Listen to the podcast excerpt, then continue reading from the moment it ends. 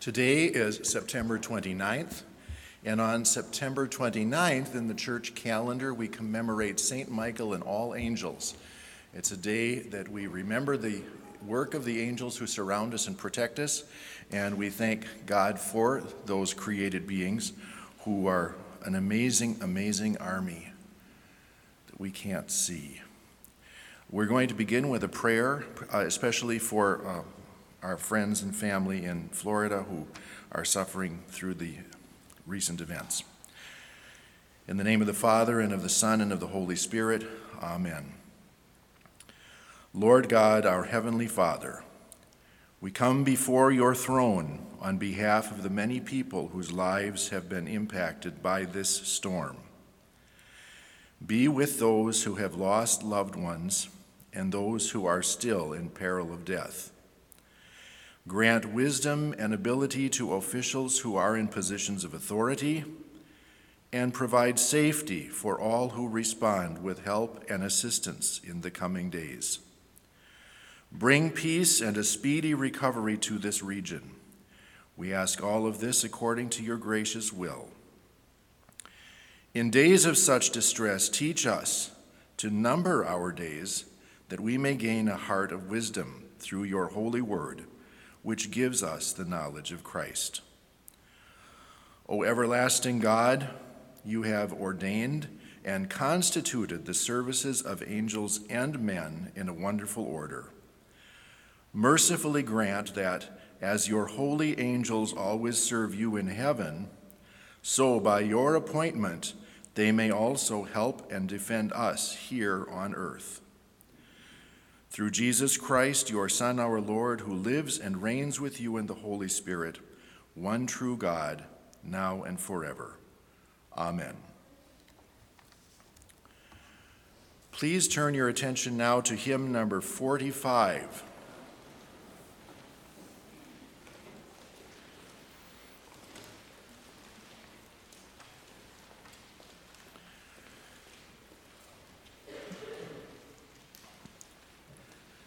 This hymn is a paraphrase of the great old hymn of the church, Te Deum Laudamus. We praise you, O God, we acknowledge you to be the Lord, which uh, Christian folk have been singing probably since the fourth century.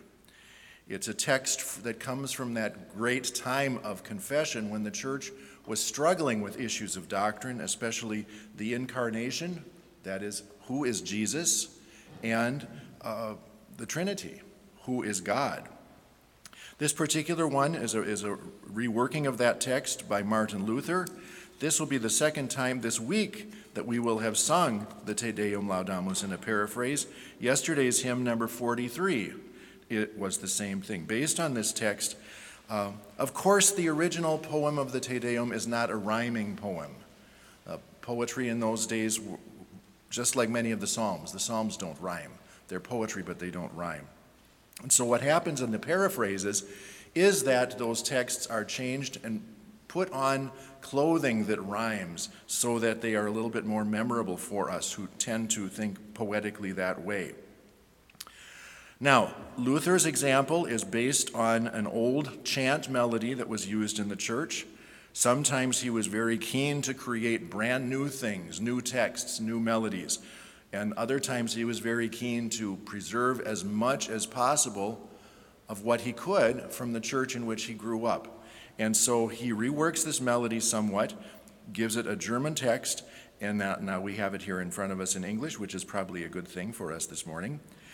And uh, we're going to do, first of all, because we have work to do here, to, to actually learn enough of the music so that when we, can, when we sing the whole thing through, we won't completely crash and burn.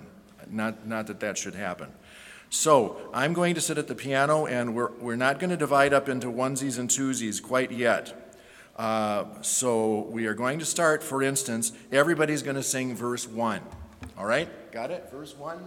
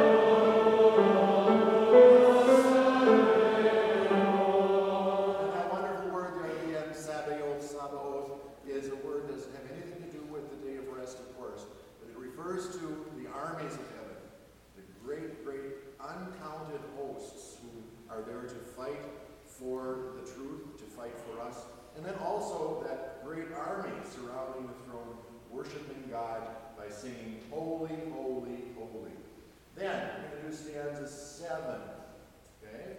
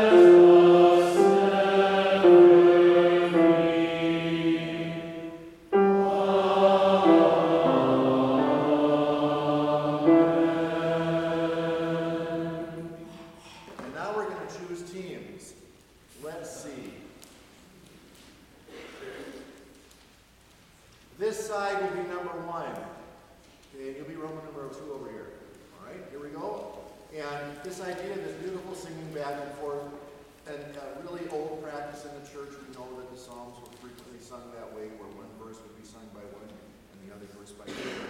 And that's great because it is a beautiful picture of us speaking to one another in to one another in psalms and hymns and spiritual songs. Uh, so let's stand up and let's do this.